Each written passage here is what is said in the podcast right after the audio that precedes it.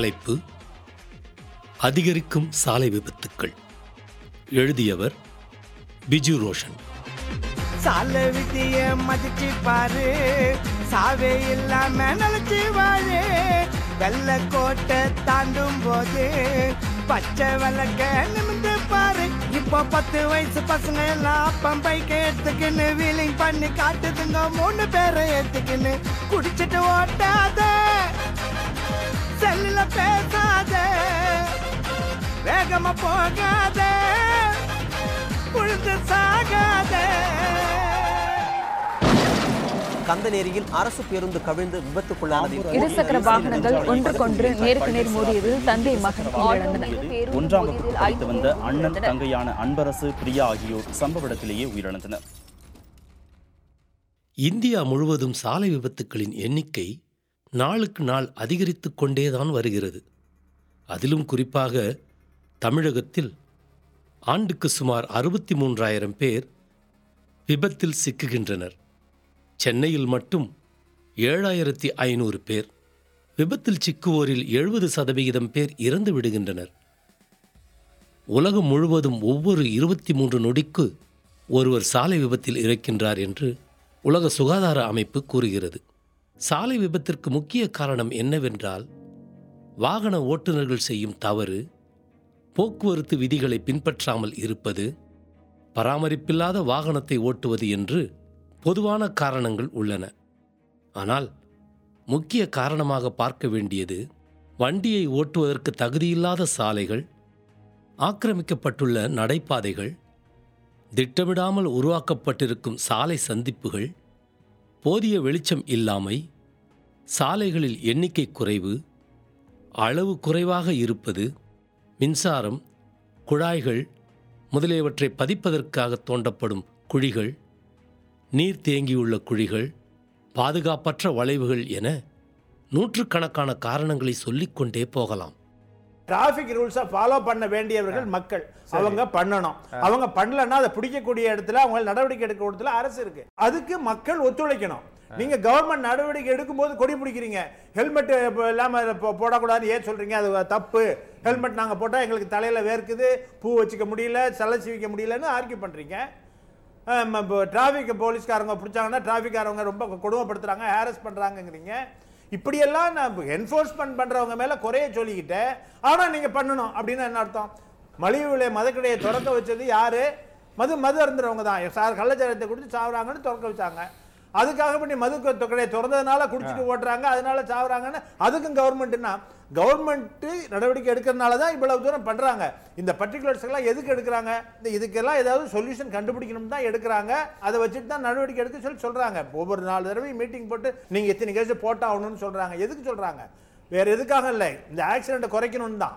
Enforcement பண்றப்ப எல்லாம் accident குறையுதுங்கிறது இட் இஸ் ப்ரூவ்டு ஃபேக்ட் அது. அப்படி இருக்கும்போது என்ஃபோர்ஸ்மெண்ட் பண்ண சொல்லி மேலே உள்ளவங்க நெருக்கடி கொடுக்குறாங்க. அதனால தான் ரோட்ல வந்து நின்றுக்கிட்டு கஷ்டப்பட்டு பண்றாங்க. ஒவ்வொரு டிராஃபிக்கும் ஒவ்வொரு தெ- ஒவ்வொருத்தட்டையும் சண்டை போட்டு ஆர்குமெண்ட் நடக்குது. சரி. இவ்வளவையும் ஃபேஸ் பண்றாங்க. நீங்க அதையெல்லாம் புரிஞ்சுக்காம பிராக்டிக்கல் டிஃபிகல்ட்டிஸை புரியாம எல்லாத்துக்கும் அரசு தான் காரணம் அரசு தான் காரணம்னாக்கா மக்கள் அப்புறம் காரணமே கிடையாதா? மக்கள் வந்து ஃபாலோ பண்ண வேண்டிய பொசிஷன்ல இருக்கிறாங்க. நீங்க சொல்றதும் அந்த இதுவும் வந்து மேன்ஹோலும் உண்டு தான் இல்லைன்னு சொல்ல அதுலயும் ஒரு பர்சன்டேஜ் இறந்துகிட்டு இருக்காங்க. ஆனால் வென் கம்பேர்ட் டு இது ஹை ஹைவேஸ்ல ஏர்லி மார்னிங்ல நேரங்கட்ட நேரத்தில் டிரைவரை ஓட்ட சொல்லி இன்சிஸ்ட் பண்ணுறதுனால ஏர்லி மார்னிங்கில் ஆகிற இதில் தான் நிறைய ஆகுது. மிட் நைட்டில் ஆகிற ஆகிற ஆக்சிடெண்ட்டில் தான் மாசா டெத் ஆகுது. நாலு அஞ்சுன்னு போகுது. அது மட்டுமின்றி மற்றவர்கள் செய்த தவறினால் ஏற்பட்ட விபத்தில் ஒன்றும் செய்யாத அப்பாவிகள் உயிரிழப்பதும் தமிழகத்தில்தான்.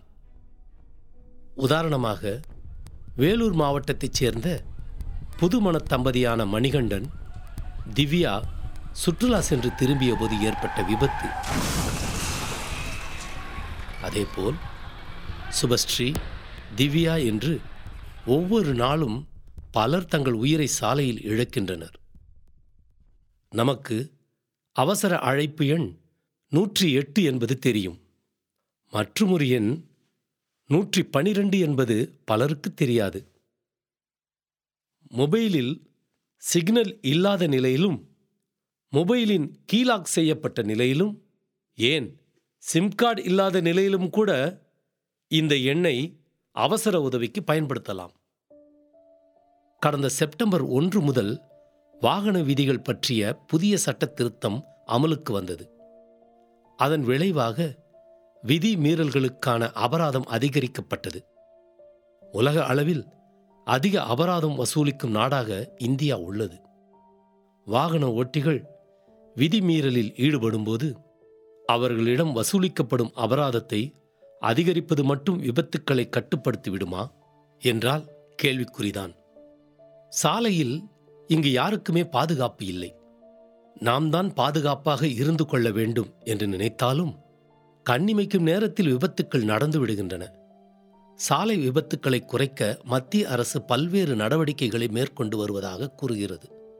ஆனால் சாலைகளில் பயணிப்பவர்கள் தங்கள் உயிரையும் மற்றவர்கள் உயிரையும் கருத்தில் கொண்டு விதிகளை மீறாமல் கவனம் சிதறாமல் பயணம் செய்வது சாலை விபத்துக்களை பெரும் அளவில் குறைக்கும். நீங்கள் டிரைவ் பண்ணிட்டு போகும்போது உங்களுக்கு முன்னால் உள்ள ஒரு குறிப்பிட்ட ஏரியாவை உங்களுடைய கண்களால் டைரெக்டாக பார்க்குறீங்க. அதே சமயம் உங்களுக்கு பின்னால் வர்ற வெஹிக்கிள்ஸை பார்க்குறதுக்காக சைட் மிரர் அல்லது ரியர்வியூ மிரர் யூஸ் பண்ணுறீங்க ஆனால் உங்கள் கண்களுக்கு தெரியாத உங்கள் பார்வையில் படாத ஒரு ஏரியா இருக்குது. இதை தான் பிளைண்ட் ஸ்பாட்னு சொல்கிறது உண்டு. இன்னும் தெளிவாக சொல்லணும்னா நீங்கள் காரில் ட்ராவல் பண்ணிகிட்டு இருக்கிறீங்க உங்களுக்கு முன்னால் உள்ள வியூ உங்களுக்கு நல்லாவே தெரியுது. சைடு மிரர் மூலமாக பின்னால் வர்ற வாகனங்களை நீங்கள் கவனிச்சுட்டு வண்டி ஓட்டிகிட்டே போகிறீங்க ஆனால் இந்த பிளைண்ட் ஸ்பாட் ஏரியாவில் வர்ற வாகனங்களை கவனிக்காமல் நம்ம டிரைவ் பண்ணிட்டு போகும்போது விபத்தில் மாட்டுறதுக்கு நிறையவே வாய்ப்புகள் இருக்குது.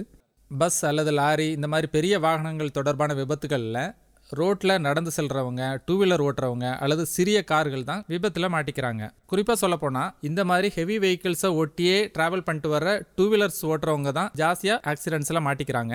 இந்த மாதிரி ஆக்சிடென்ட்ஸுக்கு பஸ் அல்லது லாரி டிரைவரை மட்டுமே குறை சொல்லிட முடியாது. டிரைவருடைய பிளைண்ட் ஸ்பாட் பகுதியில் டூ வீலர்ஸ் டிராவல் பண்ணுறதால கூட சில சமயம் ஆக்சிடென்ட்ஸ் ஏற்படுது. இந்த பிளைண்ட் ஸ்பாட் பற்றி பெரிய வாகனங்களை டிரைவ் பண்ணுறவங்க மட்டும் தான் தெரிஞ்சிருக்கணும்னு இல்லை டூ வீலர்ஸ் ஓட்டுறவங்க கூட இதை தெரிஞ்சு வச்சுக்கிறது நல்லது தான் சில பேர் கார் ஓட்டும்போது side mirror rear view mirror இதெல்லாம் வந்து சரியான பொசிஷனில் வைக்காம அதிகமான பிளைண்ட் ஸ்பாட் ஏரியாவை தவற விட்டுறாங்க. ஸோ இந்த ரெண்டு கண்ணாடியையும் முடிந்த அளவு அதிகமாக கவர் செய்கிற பொசிஷனில் வைக்கணும். இதன் மூலம் பிளைண்ட் ஸ்பாட் பகுதியை முடிஞ்ச அளவுக்கு நம்ம குறைச்சிடலாம். அதே மாதிரி நீங்கள் டிரைவ் பண்ணும்போது பிளைண்ட் ஸ்பாட் பகுதியில் வர வாகனத்தை பார்க்கணும்னு சொல்லிட்டு எக்காரணம் கொண்டும் தலையை திருப்பி பார்க்கவே கூடாது. இப்படி டிரைவ் பண்ணும்போது தலையை திருப்பி பார்க்கறதுனால முன்னால் உள்ள வாகனத்தின் மீது நீங்கள் மோதுறதுக்கு நிறையவே வாய்ப்பு இருக்குது நீங்கள் ஹைவேஸில் ட்ரைவ் பண்ணிட்டு போகும்போது ஒருவேளை லேன் மாறணும் அப்படிங்கிற சூழ்நிலை வந்துச்சுன்னா உங்களுடைய சைடு மிரரில் பார்த்து வாகனங்கள் எதுவும் வருதா அப்படின்னு செக் பண்ணிக்கோங்க. அதுக்கப்புறமா லேன் மாற போகிறத சிக்னல் மூலமாக தெரியப்படுத்துங்க. ஒருவேளை உங்களுடைய பிளைண்ட் ஸ்பாட் பகுதியில் ஏதேனும் வாகனம் வந்தால் கூட அவங்களுக்கு இது ஒரு எச்சரிக்கையாக இருக்கும். ஸோ அவங்களுடைய வாகனத்தினுடைய வேகத்தை குறைக்கிறதுக்கோ அல்லது வாகனத்தினுடைய திசையை மாற்றுறதுக்கோ ஒரு உதவியாக இருக்கும். அதே மாதிரி லேன் மாறணும்னா ஃபஸ்ட்டு நீங்கள் ட்ரைவ் பண்ணிகிட்டு இருக்கிற வெஹிக்கிளுடைய வேகத்தை படிப்படியாக குறைச்சிட்டே வாங்க. ஒருவேளை பிளைண்ட் ஸ்பாட் ஏரியாவில் வர்ற டிரைவர் உங்களுடைய சிக்னலை கவனிக்கலானா கூட அவர் அதே ஸ்பீடில் வர்றதுனால உங்களுடைய வாகனத்தை விட அவர் முன்னால் செல்கிறதுக்கு வாய்ப்பு இருக்குது ஸோ அதுக்கப்புறமா ஒரு லைன்லேருந்து அடுத்த லைனுக்கு நம்ம மாறிக்கலாம். இப்படி செய்கிறதுனால பிளைண்ட் ஸ்பாட் விபத்துக்களை நம்ம தவிர்க்க முடியும். சாலை விதிகள் பற்றி கற்பிப்பதற்கு இங்கு வழிமுறைகளே இல்லை. சில தனியார் நிறுவனங்கள் பணத்தை பெற்றுக்கொண்டு ஆர்டிஓ அலுவலகத்தில் குறுக்கு வழியில் லைசென்ஸ் பெற்று தருகின்றன. வாகனம் ஓட்டத் தெரிவது மட்டும் டிரைவிங் செய்வதற்கான தகுதியாகிவிடாது. மனிதத் தன்மையுடன் ஓட்டத் தெரிய வேண்டும். தன்னோடு சாலையில் பயணிக்கும் சக பயணிகள் மற்றும் பாதசாரிகள் என அனைவரின் மீதும் அக்கறை கொண்டே ஒரு ஒரு வாகனத்தை ஓட்டத் தயாராக வேண்டும். ஆனால் பையனுக்கு மீசை முளைக்கும் முன்னரே வாகனத்தை வாங்கி தந்துவிடும் பெற்றோர் ரேஷ் டிரைவிங் பற்றியோ விதிமுறைகள் பற்றியோ கற்பிப்பதில்லை. வாகனம் என்பது அறிவு முதிர்ச்சி அடைந்த பெரியவர்களுக்கானது. கட்டுப்பாடில்லாமல் இருக்கும் பருவ வயதினருக்கு இது ஏற்றதல்ல. சென்னை புதுப்பேட்டையில் பட்டினி போராட்டம் நடத்தி தன் பெற்றோரை விலை உயர்ந்த பைக் வாங்க வைத்த முதலாம் ஆண்டு கல்லூரி மாணவன் அடுத்த நாளே விபத்தில் தன் நண்பர்களோடு பலியானான். காரணம் வேகம். ஹெல்மெட் அணிந்திருந்தும் பயனில்லை. ஹெல்மெட் எல்லா விபத்துக்களிலிருந்தும் காப்பாற்றுவதில்லை என்பதையும் கவனத்தில் வையுங்கள். பொதுவாக ஒரு விபத்து நடக்குதுன்னு வச்சுக்கோங்க. சாலையில் நடக்கிற விபத்து அதில் ஒருவர் காயமடைகிறார் அப்படின்னா அவர் வந்து காம்பன்சேஷன் வாங்கலாம். இதை நம்ம பார்த்துருக்கோம். இப்போ இந்த இப்போ நம்ம இப்போ பார்க்கக்கூடிய வழக்கில் உச்சநீதிமன்றம் கடுமையாக இதை விமர்சித்து தண்டனையை இன்னும் அதிகமாக்கணும் அப்படின்னு கொடுத்துருந்தாங்க. இந்த வழக்கில் நீதி உச்சநீதிமன்றம் என்ன சொன்னாங்கன்னா ஆக்சிலேட்டரில் கால் வைக்கிற நேரத்தில் ஒரு ஓட்டுநர் அது எந்த வண்டி ஓட்டுறதா இருந்தாலும் சரி இப்போ ஆக்சிலேட்டரில் கால் வச்சு நம்ம வண்டியை ஓட்டுறோமே இதில் ஒருவேளை விபத்து நடந்தால் நமக்கு ஜெயில் உறுதி அப்படின்னு மனசில் நினச்சிக்கிட்டு அவங்க வண்டி எடுக்கணும். இதான் உச்சநீதிமன்றம் சொன்ன தீர்ப்பினுடைய சாரம். அப்போ என்ன அந்த வழக்கு என்ன அப்படின்னு பார்த்தோம்னா ஒரு காரை ஒருத்தர் ஓட்டிகிட்டு போகிறார் ஒரு இளைஞர் வேகமாக ஓட்டிகிட்டு போய் அந்த சாலையோர வேலைகளில் ஈடுபட்டிருந்த ஏழை மக்கள் அந்த பிளாட்ஃபார்ம்லேயே டென்ட் அடித்து அப்படியே பிளாட்ஃபார்மில் படுத்துக்கிட்டு இருந்தாங்க நிறைய பேர். வண்டி விடியற் கால நாலு மணிக்கு பிளாட்ஃபார்மில் ஏறி தூங்கிட்டு இருந்தவங்க மேலே போய் அடித்து ஏழு பேர் அந்த சம்பவ இடத்துல மரணம் அடைஞ்சாங்க. எட்டு பேருக்கு கொடும் காயம் இன்னும் பலர் காயமடைஞ்சாங்க. இப்போ இது வழக்காகுது. இவர் என்ன சொன்னார்? ஒரு டிஃபென்ஸு மெக்கானிக்கல் டிஃபெக்ட்னு சொன்னார். வண்டியில் பிரச்சனைங்க. பிரேக் பிடிக்கல அப்படின்னார். ஆனால் இப்போ இவரை அரெஸ்ட் பண்ணி எஃப்ஐஆர் போட்டு இவரை சோதித்து பார்த்ததில் குடிச்சிருக்கிறாருன்னு தெரிஞ்சது. இப்போ இந்த வழக்கை விசாரிக்கிறாங்க. விச- வழக்கை விசாரித்து கீழமை நீதிமன்றம் ரொம்ப சாதாரணமான ஒரு தண்டனை அவருக்கு கொடு கொடுக்குறாங்க. உச்சநீதிமன்றம் செய்தித்தாள்களில் இந்த செய்தியை படிச்சிட்டோ அல்லது கேள்விப்பட்டு கல்பபிள் ஹோமிசைடுன்னு சொன்னாங்க அது. இது வந்து மரணம் விளைவிக்கக்கூடிய குற்றம் அந்த செக்ஷனில் இனிமேல் புக் பண்ணுங்க. இது கொலை அல்ல. ஆனால் இந்த குற்றத்தால் ஒரு மரணம் நிகழ்ந்தது. அதுக்கு தண்டனை எவ்வளோ மூணு வருஷம். அப்போ மூணு நாலு செக்ஷனில் போட்டு ஒரு பிரிவின்படி மூன்று ஆண்டு இன்னொரு பிரிவின்படி ஒரு ஆண்டு இன்னொரு பிரிவின்படி ஆறு மாதங்கள்னு தண்டனையை உயர்நீதிமன்றம் கொடுத்துட்டாங்க. இவர் உடனே உச்சநீதிமன்றத்துக்கு எடுத்துக்கிட்டு போனார். பாருங்கள் உயர்நீதிமன்றம் தானாக விசாரணைக்கு எடுத்து இப்படி கொடுத்துட்டாங்கன்னு. உயர்நீதிமன்றம் சொன்னது சரி என்று உச்சநீதிமன்றம் சொன்னது. அப்போ தான் என்ன சொன்னாங்கன்னா ரெக்லெஸ் டிரைவிங் ஒரு உயிர் போகுது ஆக்சிலேட்டரில் கால் வைக்கிற ஒவ்வொரு நேரமும் தப்பு நடந்தால் ஜெயில் தண்டனை உறுதின்னு ஒரு டிரைவர் நினச்சிக்கிட்டு ஓட்டணும் இனிமேல். அதனால் இந்த தண்டனை சரிதான் அப்படின்னு உச்சநீதிமன்றம் கொடுத்தது. சாலையில் நம்ம பயணம் பண்ணும்போது வண்டி ஓட்டிகிட்டு போகிறப்ப எச்சரிக்கையாக இருந்து விதிகளை பின்பற்றினால் இந்த சிக்கல்கள் எல்லாம் வர வாய்ப்பே இல்லை. இதே போல பள்ளி கல்லூரி மாணவர்களிடம் காரை கொடுத்து சுற்றுலா செல்லவும் பெற்றோர் அனுமதிக்கின்றனர்.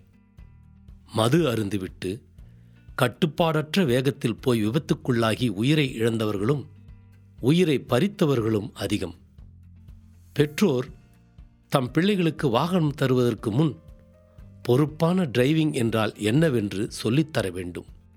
இல்லையென்றால் சாலை விதிக்கென்றே ஒரு மொபைல் ஆப் உள்ளது. அதன் பெயர் சாலை விதிகள் என்று இருக்கும். அதை நாம் பயன்படுத்திக் கொள்வோம். விதிகளை பின்பற்றுவோம். விபத்துக்கள் இல்லாத சமுதாயத்தை காண்போம். வாழ்த்துகிறது தீபிகா அலையொலி.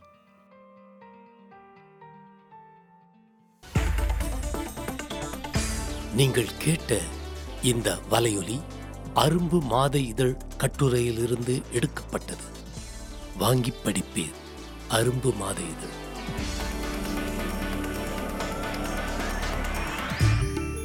இந்த வலையொலியை தயாரித்து வழங்குவது தீபிகா ஊடக மையம் இணைந்து வழங்குவது அரும்பு பதிப்பகம் மற்றும் தொன்போஸ்கோ கல்லூரி சென்னை. குரல் வடிவம் ஏடி சாண்டோ. ஒலி வடிவமைப்பு வின்ஸ்டன். மீண்டும் மீண்டும் கேட்கத் தூண்டும். நான் பேச நினைப்பதெல்லாம் தீபிகா தமிழ் பாட்காஸ்ட் வாரம் இருமுறை சந்திப்போம். சிந்திக்க